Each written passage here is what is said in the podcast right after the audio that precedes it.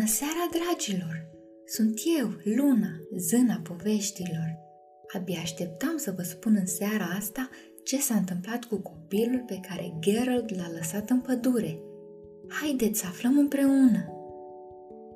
Capitolul 3, în care o vrăjitoare vrăjește din greșeală un prunc. În mijlocul pădurii era un smârc mic, plin de bulbuci, sulfuros și otrăvicios, rănit și încălzit de un vulcan subteran fără astâmpăr. Deși a dormit și acoperit cu o mocirlă băscoasă, a cărei culoare se schimba din verde ca o trava în albastru strălucitor sau în roșu ca sângele, în funcție de momentul din an. În ziua aceea, foarte aproape de cea care în protectorat însemna ziua sacrificiului, iar în restul lumii ziua copiilor stelari, verdele tocmai începea să se transforme treptat în albastru. La marginea smârcului, chiar lângă stuful înflorit crescut din noroi, o femeie foarte bătrână se sprijinea într-un baston noduros. Era mică, îndesată și cu niscaiva burtă. Își strânsese părul cărunt și creț într-un coc împletit și gros, iar din locurile mărunțele rămase între șuvițele împletite, îi creșteau frunze și flori. Pe chip, în ciuda unei umbre de iritare, ochii bătrâni își păstraseră destulă strălucire, iar gura mare și turtită parcă zâmbea. Din anumite unghiuri semăna puțin cu un broscoi enorm și blajin. O chema Xan. Ea era vrăjitoarea. Crezi că te poți ascunde de mine, monstru caragios?" mugia spre mlaștină. Nici vorbă să nu știu unde ești. Ieși afară în clipa asta și cereți iertare. Se sili să-și schimbe expresia în ceva care semăna a încruntătură. Dacă nu, te fac eu să ieși. Deși nu avea cu adevărat putere asupra monstrului cu pricina, la cât era de bătrână, avea totuși puterea să facă smârcul să-l scui pe afară ca pe un gogoloi de flegmă rămas în gât. N-ar fi fost nevoie decât să dea scurt din mâna stângă și să-și scuture genunchiul drept. Se strădui din nou să se uite fioros. Vorbesc serios?" tună ea. Apa vâscoasă bolborosi și se învolbură, lăsând să iasă la iveală deasupra suprafeței verzi albăstrui capul monstrului mlaștinii. Clipi cu unul din ochii lui mari, pe urmă cu celălalt, apoi îi ridică pe amândoi spre cer. Nu da ochii peste cap la mine, tinere!" pufni bătrâna. Vrăjitoare-o!" murmură monstrul cu gura încă pe jumătate în apa groasă. Sunt cu multe veacuri mai bătrân decât tine. Buzele lui mari făcură un balon de alge lipicioase. De-a dreptul cu milenii, se gândi el, dar cine mai stă să numere? Nu cred că îmi place tonul tău, zise Xan și țuguie buzele până când făcu din ele un trandafiraș bine strâns în mijlocul feței. Monstrul își drese glasul. Așa cum foarte bine a spus poetul, dragă doamnă, nu dau un rah. Glerc! strigă îngrozită vrăjitoarea. Ai grijă cum vorbești! Scuze, zise Glerc amabil, deși nu-i păsa deloc. Își puse încet amândouă rândurile de brațe pe noroiul de la mal, înficându-și bine în mucirlă fiecare palmă cu câte șapte degete. Gemu și se împinse afară pe iarbă. Pe vremuri era mai ușor, se gândi el, deși nici în ruptul capului nu-și amintea când.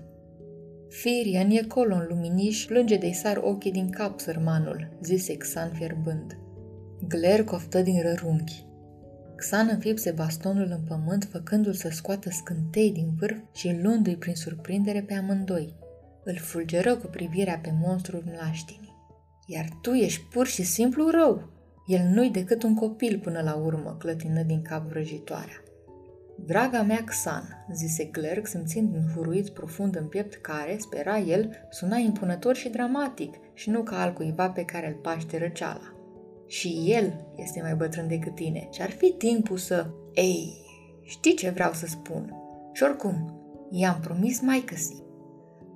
De 500 de ani, cu aproximații de un deceniu sau două, dragonașul ăsta stăruie în aceleași tâmpenii pe care tu, draga mea, le hrănești și le perpetuezi. În ce fel îl ajută asta? Nu este un dragon pur și simplu enorm. În acest moment nu există niciun semn că va deveni vreodată. Dar nu e nicio rușine să fii un dragon mic și drăguț. Mărimea nu înseamnă totul, știi și tu. Face parte dintr-o specie străveche și onorabilă care a dat unii dintre cei mai mari gânditori ai celor șapte ere. Are de ce să fie mândru. Mama lui mi-a spus foarte clar, începu Xan, dar monstrul o întrerupse. În orice caz, a trecut de mult vremea să-și afle moștenirea și locul în lume. I-am susținut fanteziile mult mai mult decât ar fi trebuit, dar acum Glerg își lipi toate cele patru brațe de pământ și își coborâ fundul masiv sub curbura spinării. Își lăsă coada grea să-i se încolăcească în jur ca o cochilie enormă și lucioasă de melc, apoi îi îngădui burdihanului să-i atârne peste picioarele îndoite. Nu știu, draga mea, ceva s-a schimbat. Peste fața lui umedă trecu un nor, dar Xan clătină din cap. Na, colom de la capăt, zise ea bagiocoritor. Așa cum a spus poetul, o pământ de apururi schimbător, dă-l naibii de poet, du-te și cereți iertare, acum, imediat, ești un model pentru el, zise Xan, apoi se uită la cer. Eu trebuie să zbor, dragă, am întârziat deja. Te rog, contez pe tine. Glerg se duse greoi spre vrăjitoare care îi puse o palmă pe obrazul mare. Deși era în stare să meargă în două picioare, prefera deseori să meargă în toate cele șase membre, sau șapte, dacă se folosea ocazional de coadă, ori în cinci, când întindea o mână să culeagă o floare deosebit de parfumată și să o ducă la nas, sau când culegea pietre, sau când cânta o melodie greu de uitat la un fluier cioplit chiar de el. Își lipi fruntea masivă de fruntea subțire a lui Xan. Te rog să fii cu băgare de seamă, zise el răgușit. În ultima vreme m-au bântuit niște vise negre. Îmi fac griji pentru tine când ești plecată. Xan ridică din sprâncene, iar Glerc își trase fața mai departe, mormăind încet. Bine, zise el, o să întrețin iluzia prietenului nostru Firian.